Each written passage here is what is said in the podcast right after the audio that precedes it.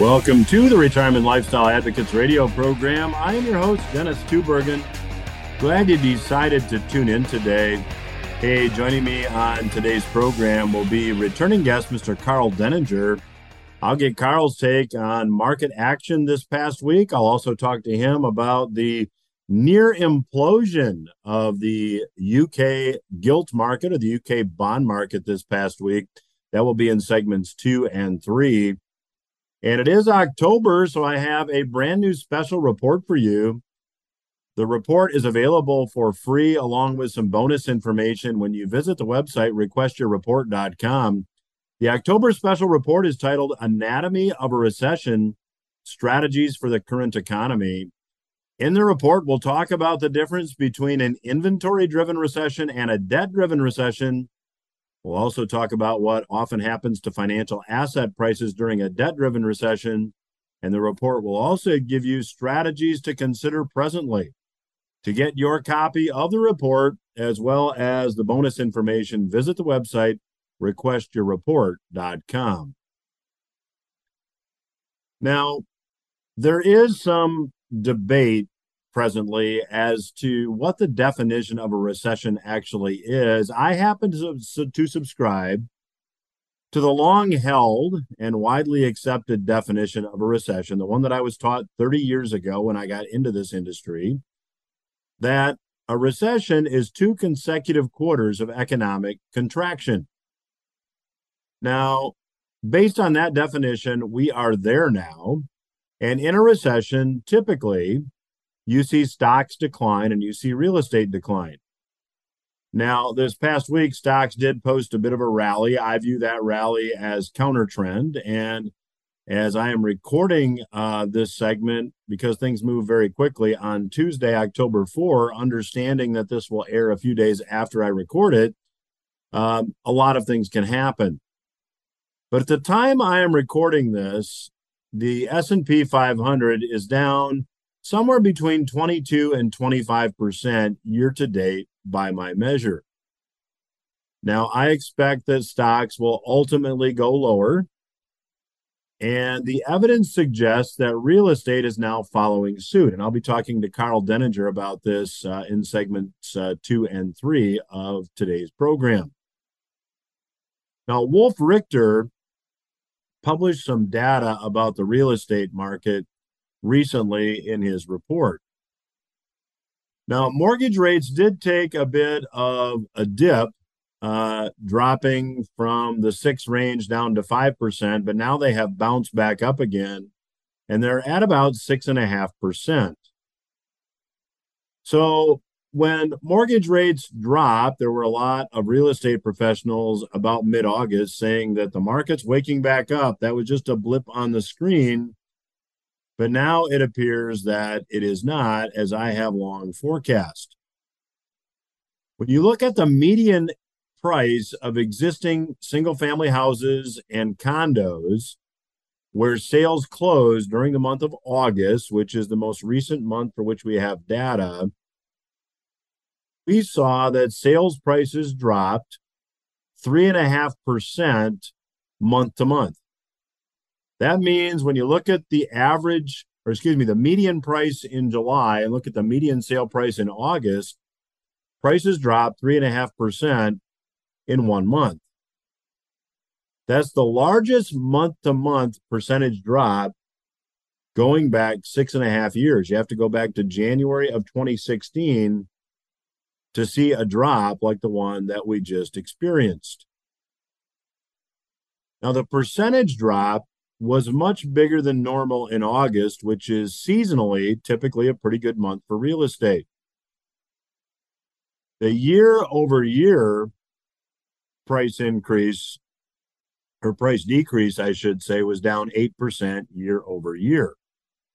So the median sale price of a home reached as high as about four hundred twenty thousand dollars earlier this year, but now it's back to about three hundred ninety thousand dollars.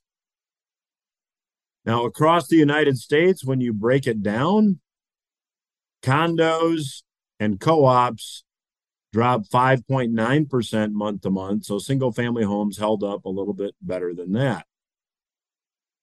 However, when you take a look at sales overall, sales fell for the thirteenth month in a row when you look at these year over year. So if you look at sales from August of twenty twenty-two and compare it to August of twenty twenty-one, they were lower.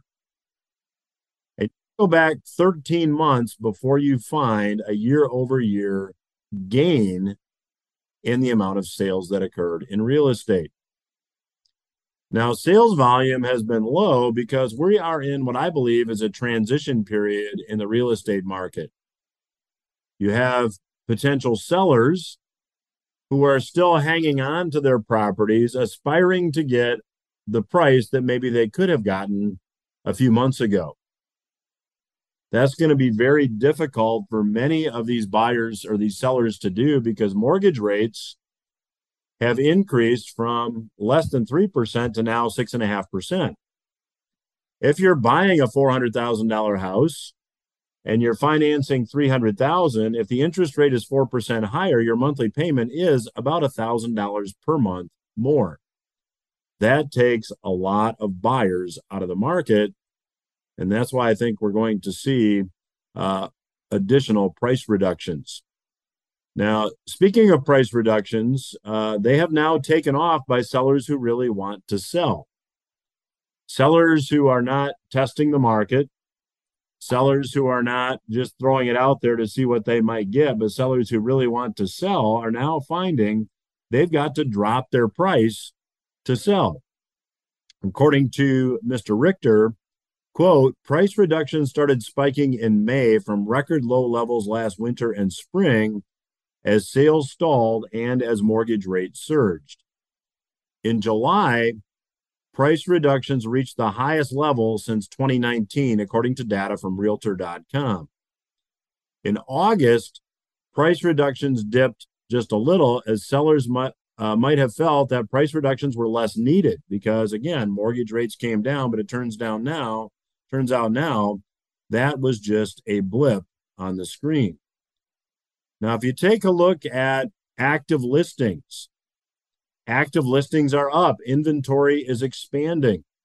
According to data from Realtor dot com, inventory now is almost eight hundred thousand homes in August, which is the highest since October of twenty twenty.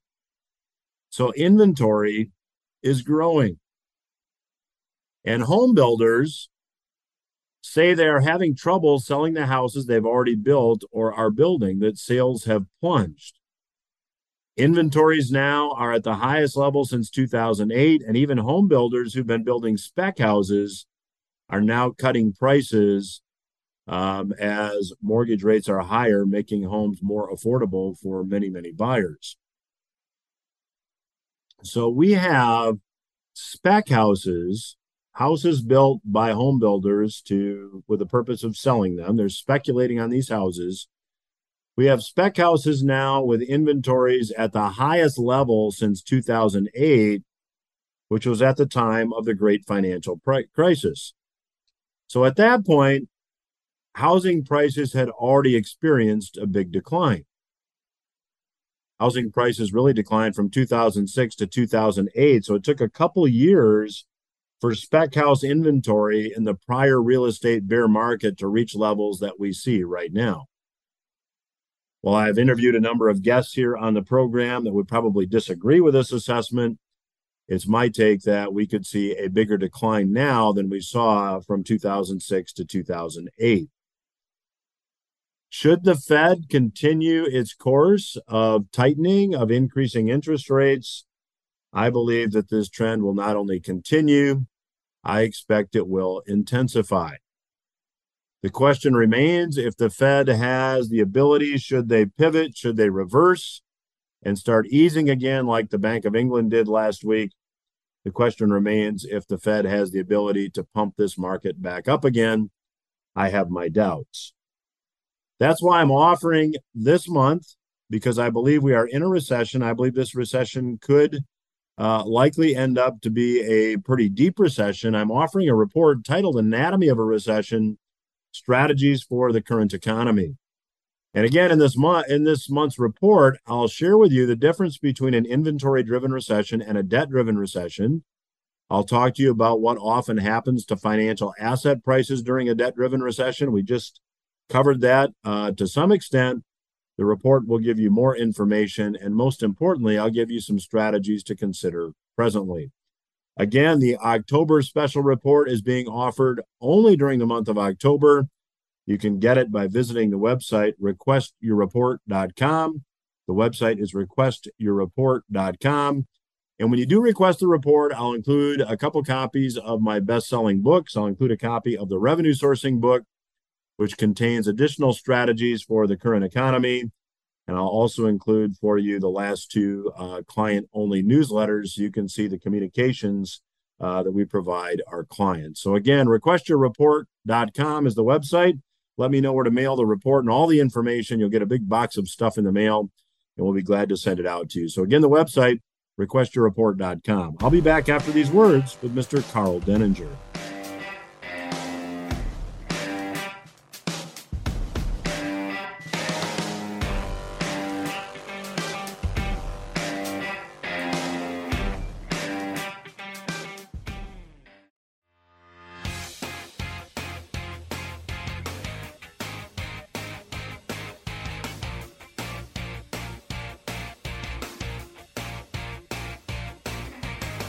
Welcome back to R L A Radio. I am your host, Dennis Tubergen. Joining me once again on today's program is returning guest, Mister Karl Denninger. Uh, Karl is a prolific author. His uh, work can be found at market ticker dot org. And I would encourage you on the right-hand side of the main page to click on the link, click what the media does not want read. Uh, he has a lot of information from a lot of Uh, very well-sourced places. And Karl, welcome back to the program. Oh, thank you very much for having me on. I always enjoy talking to you. So let's just jump in, uh, Karl, as we're recording this on October fourth, uh, about four days before it actually airs. Uh, markets are reacting pretty positively. How do you read this?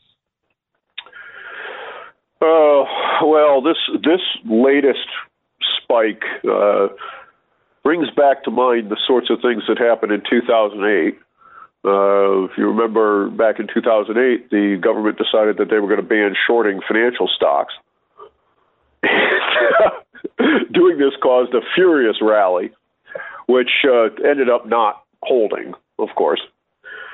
Um, what produced the more durable uh, rally that we saw off the bottom, of course, was when Congress turned around and told Uh, F A S B, which is the Financial Regulatory Board, that they had to either legalize lying about asset values or they were going to pass legislation to do it themselves. Uh, so there you had a you know a ten-plus year uh, ramp job that, that came about as a result of fraud. And essentially that's what's happened here. We had uh, rumors flying around a few days ago that Credit Suisse, along with apparently a number of other organizations uh, and, and pension funds in particular in Great Britain, had been writing levered interest rate swaps. I, I, I can't, you just have to shake your head at that sort of thing, okay? Uh, at the terminal end of a forty-year trend, when interest rates are near zero, uh, swaps are always a speculative instrument. To do so with leverage is even more so. To allow a bank, which has a fiduciary responsibility to every person in the nation because their deposits are backed by public insurance, uh, to engage in speculative behavior is crazy. Anybody that does that ought to go to prison. The, the finance ministers and such within the government and regulatory apparatus that allow that should all go to jail, and their families should all be thrown into the street living, you know, refrigerator box under a freeway overpass. Because in the end, what that basically does is says that you, you can steal money from people through these instruments, and when it goes bad, somebody else is going to have to pay for it. You don't, you don't get charged for it. Somebody else has to. Um, But there were rumors that Credit Suisse was in a great deal of trouble, and, and uh, so were a bunch of pension funds over in England. And so the Bank of England, uh, came out with an announcement that it was basically going to do both Q E and Q T at the same time, which of course is impossible. And uh, this also came on the back of the uh, another um, statement that the uh, the British government was going to cut taxes into an inflationary spike. Uh, that's that's crazy too. Okay, so you had those things happen. That produced the first the first level of the ramp job, uh, and then uh, people believed it. We got a huge move up in the market, and then uh, on the back of that, we got the JOLTS report, which is job openings, and that's way down. Uh, which implies, of course, that uh, that companies are laying off and are, are pulling off uh, off the market, if you will, uh, openings that they were previously looking to fill. This has accelerated uh, the belief that the Fed is going to pivot and stop raising rates. And in fact, there was an expedited hearing uh, meeting yesterday. It was closed door uh, at the Federal Reserve on exactly that topic. Now, those expedited procedures meetings are not all that uncommon. Um, but what Pavlov's dog thought was that we were going to get a, you know, four o'clock in the afternoon announcement that, uh, you know, that the Fed was going to actually stop raising rates or maybe even cut them. And so uh, this this has produced a furious rally in the market. But the truth is, is, is that if you do any of those things into an inflationary environment, you're just going to make the inflation worse. Karl, a couple of things I want to go back and revisit here. And if you're just joining us, I'm chatting today with Mister Karl Denninger. Uh, you can read his work at market ticker dot org. Uh, I want to go back and talk about pensions too, Karl, but, but let's just talk about the Fed. I mean, aren't they kind of in a damned if they do and damned if they don't situation? I mean, we, we are, uh, in my view, we're in recession, and continuing to raise rates to get inflation under control exacerbates that. And reversing feeds this inflation monster. So, I mean, can the Fed win here? No. But the problem is, is that it's not the Fed's fault, okay? The, the responsibility is, in fact, in Congress, and it's in us. It's and, and the people that are screaming now that the Fed must stop, the Fed must stop this, the Fed must stop this. Uh, are the same people who are saying, but if you don't, my house price is going to collapse by fifty percent. Well, yes, it is. Uh, what made you think that the fifty percent rise actually had anything to do with real value? It, it did not. Uh, why uh, have people been trained to use a home as something other than shelter, as a speculative instrument against which they could they can draw off funds and spend on other things? Okay, that's crazy. That's that's just crazy land stuff. Uh, the idea that time has no value is what has underlay all of this for the last ten plus years. The uh, but we all know that's nonsense. We get up every morning, we go take a shower, we go do our thing, uh, and the, whatever you spend your time on today, you can never get back. You can never have that day over again. You can never, you know, if you, if you decide to go to the bar tonight and suck down six beers, and and the next day you have a head-banging ha- you know, hangover as a result, um, you cannot have that day back. You could have spent that afternoon building something or doing something productive. Instead, you chose to spend it on, on a leisure activity. That's fine, uh, but you could never recover it. And yet, the idea of a zero interest rate is to say that time has no value.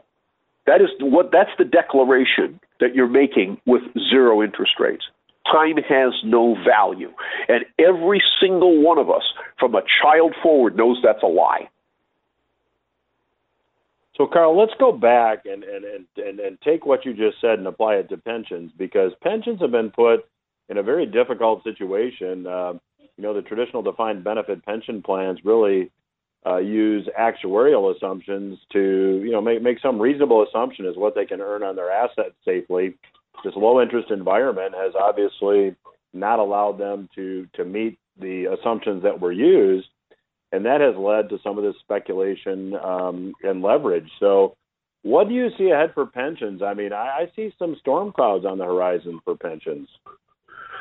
Well, think think about the the basic premise here behind the pension. Okay, the the, the premise is that the entity that set it up, whether it's a government or a private company, pays into a fund in advance of your retirement.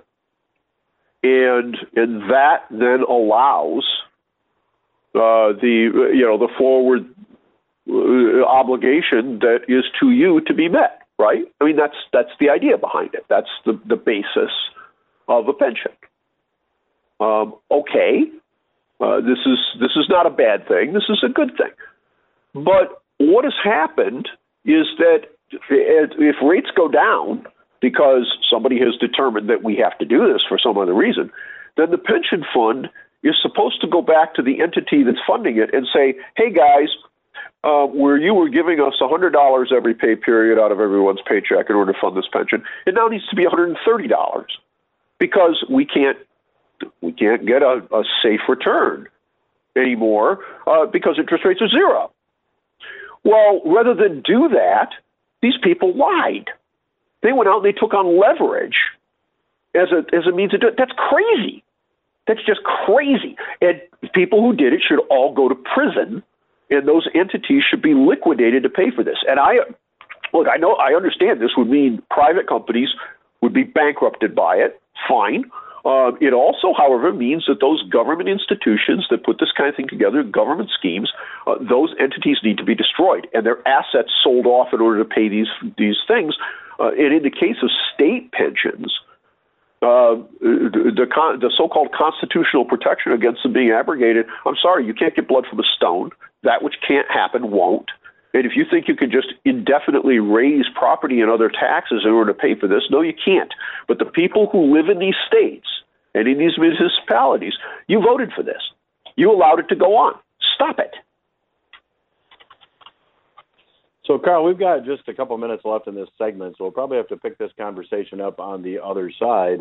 Uh, but when you look at what happened last week in the U K with the Bank of England literally, you know, creating, I think it was sixty-five billion pounds out of thin air to make sure that uh, pensions having to meet uh, margin calls, uh, you know, had a market to sell bonds. I mean, th- this whole thing just about imploded in the U K last week.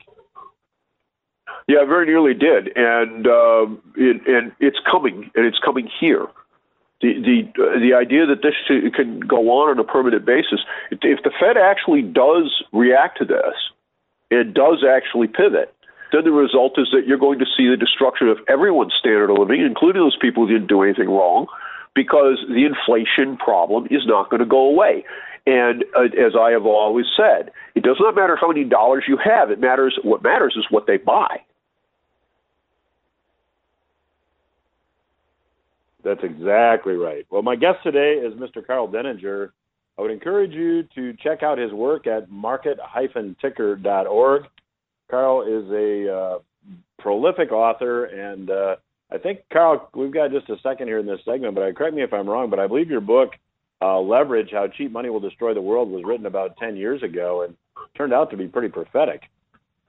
Yeah, and uh, surprisingly enough, it hasn't been remaindered yet. It's still out there. Well, we're going to continue our conversation with Mister Karl Denninger when R L A Radio returns. Stay with us.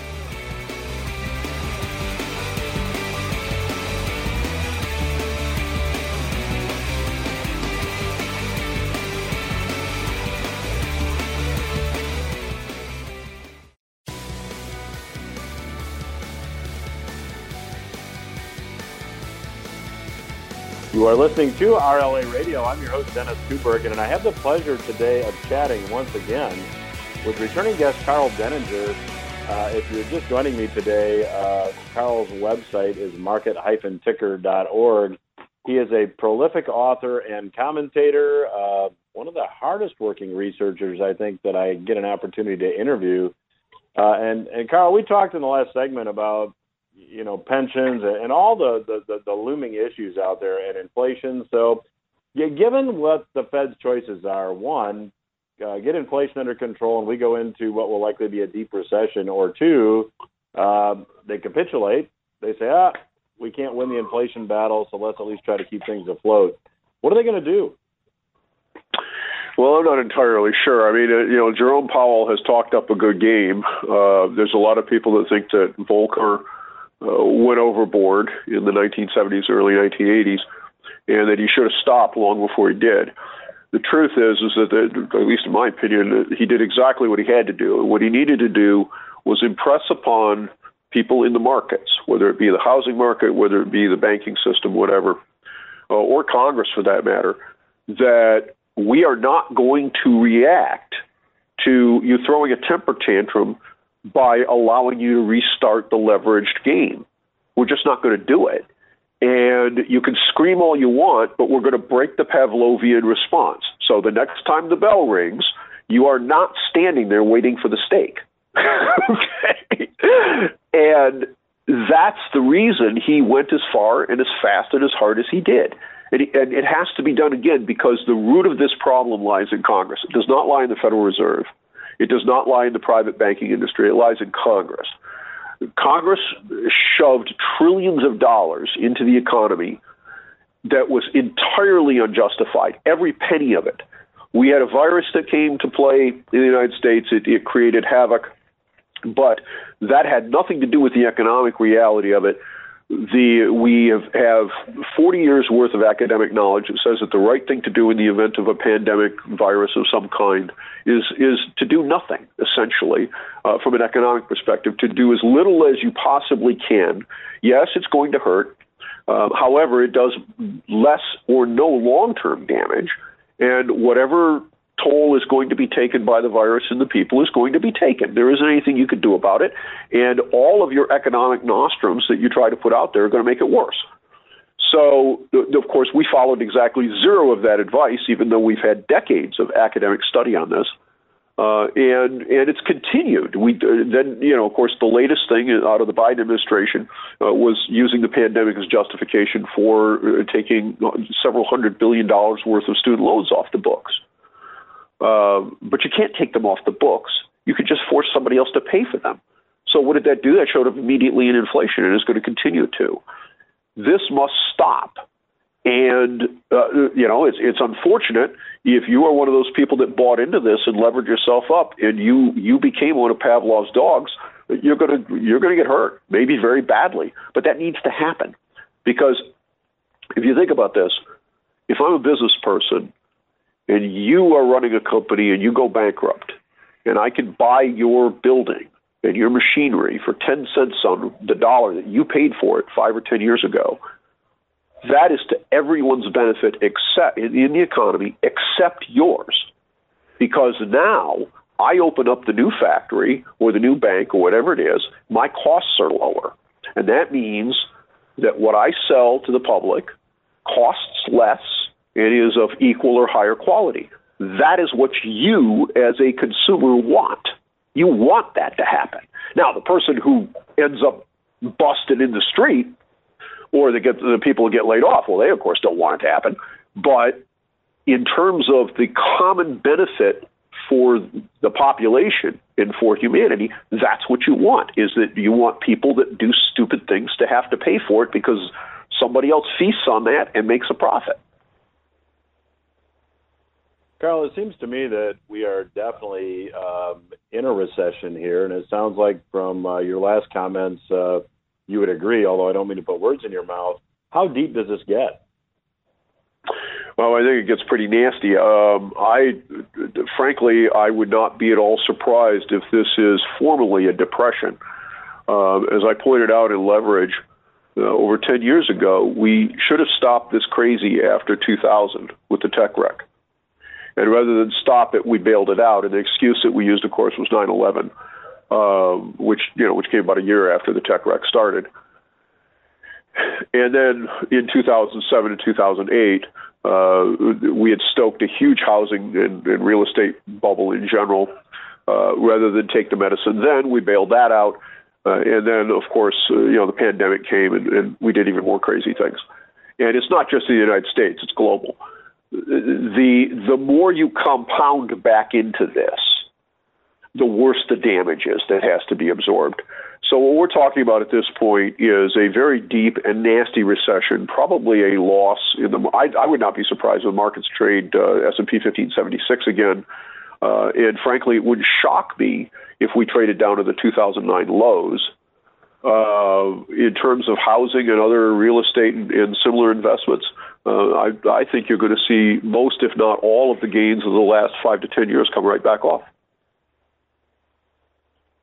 Yeah, I tend to agree. And, and Karl, you know, I, I read uh, some data that we have private sector debt levels today. You talked about leverage. Private sector debt levels today are on par when measured as a percentage of the economy with where we were in nineteen twenty-nine. So when you use the word uh, depression, it's kind of a scary word, but uh, the data seems to indicate that uh, that's kind of where we are.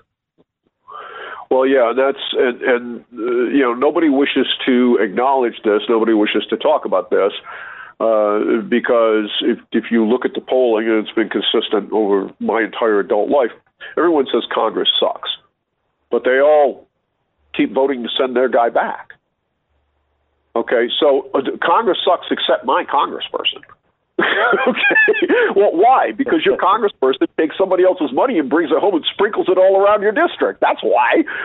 Um, it, it's not that hard to figure out what the what the mechanism is, but this uh, this has to stop. And the idea that we can manage this business, you know, manage the business cycle, and we can make it go away, it's never been true. It's never going to be true. The reality of it is, is that people get over exuberant. It always happens. People are always more confident than they should be, and they're but they're also more depressed than they should be on the other side. Uh, you know, how many people get all cranked off about this or that? The other thing really isn't all that big of a deal, and and so it, you know, it's, it's the normal human reaction. It's it's just the way humans are. Trying to prevent that is very, very bad in the general sense because again, it is. It is the ability to do more with less that defines human productivity. And one of the ways that you do more with less is capitalizing on other people's mistakes. So, Karl, you mentioned real estate. Um, seems to me that, uh, you know, prior to, uh, as of last week anyway, last week Friday, I think uh, the markets were down just about, uh, using the S and P five hundred, about twenty-five percent year to date, and yet valuations using the Buffett indicator were still higher than they were at the at the time of the tech stock bubble. And now it seems that, uh, at least from what I've seen, I'd like your take, it seems that the real estate numbers are starting to break down a bit. Yeah, they are. And, and one of the problems that you're seeing within the markets, and this, this applies in real estate as well, is that the the concept of taking debt and never actually paying it off, and how many people have done this with even in their own residence? Okay, you get a loan. A few years later, the interest rates are lower, so you refinance, get a lower payment, but you restart the amortization schedule. And and essentially, you are mimicking what corporations have done for the last forty years. They never pay anything off, they roll it over, and it always costs them less to do. When you do this, it goes directly to your earnings. It shows up as a larger earnings number on the bottom of your balance sheet. You look at any public company, you'll see this. This pattern has been there forever. And this is what drives the valuations and, drive, and ultimately drives stock prices. But the presumption is, is that it can go on forever. And, of course, it can't because you, you can't below, go below zero. When it stops and reverses, that same benefit that you get turns into cost. And so what we're looking at today is that It, it, this is exactly what you're seeing. Prices have come down, but earnings have just started to drop. When you take that debt level and then you look at what the interest expense is going to be across a corporation's debt at, at say, six percent or seven percent instead of two percent, um, well, gee, that comes right off the top line, which means the E number goes down. That means the P E number goes up, right? So now all of a sudden what used to look like a decent price earnings number is actually crazy, and as a result stock prices collapse. And that's and we're nowhere near the end of that. That's going to be going on now for years. So, Karl, is there a way, in your view, for the Fed to engineer a soft landing, uh, or are we just going to have to take our medicine here? Well, I think we have to take the medicine. They're going to try to find a way to prevent it from happening because that's what they've, you know, what they've done over the last thirty or forty years. But I don't think they can succeed. And furthermore, if they do try to pull something like this off, with the trade sequestration essentially stopped as a result of the Russian-Ukraine war, uh, which is a large part of why they've gotten away with this for the last twenty years or so, is, is all trade sequestration in dollars. That's gone. Uh, any attempt to do this is simply going to reflect back into inflation, and that destroys the entire point of doing it, because, you know, your eggs go from two dollars a dozen to four dollars a dozen. Well, everybody's got to buy food. And we're seeing the same sort of thing. Look at what's happening in oil. You have OPEC turning around saying they're going to actually cut output. Um, why? Well, because demand's collapsing. And all you have to do to see that is the spread between diesel fuel, which runs heavy trucks, and gasoline. Gasoline has come down substantially, except in places like California, where they're deliberately trying to screw people. Uh, in fact, we're at three dollars a gallon here. Diesel's still, I was just on a trip up into Michigan. There was a two dollar spread between regular gas and diesel. I've never seen anything like that before. Just shows you the big trucks are still running, and the, uh, the you know, the, the everyday common citizen is not driving like they used to. Well, that's right, and that's but that's demand destruction. That's exactly what happens in a recession. Well, my guest today has been Mister Karl Denninger. His website is market ticker dot org. Karl, I always get amazing feedback when you're on the program, so I'd love to have you back down the road, and thank you for taking time out to chat with us today. Anytime. Thank you much. We'll return after these words.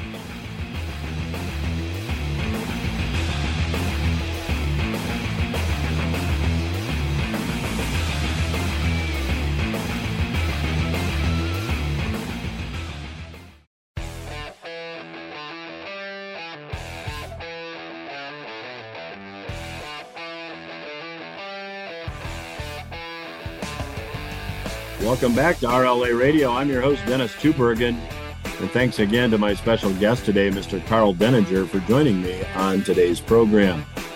As I mentioned in the first segment, my special report for the month of October is titled Anatomy of a Recession: Strategies for the Current Economy. And if you'd like to get a copy of that report, as well as a couple copies of my best-selling books that will have strategies for the current economy, all you need to do is visit the website request your report dot com, and I'll be very glad to send it to you. You'll get a big box of stuff, absolutely free and without any further obligation. The website, again, request your report dot com. So when it comes to talking about a recession, I want to give you a little bit of background about me, and I do so at the risk of giving away my age. But for the past thirty years or so, I have been watching the economy and the financial markets.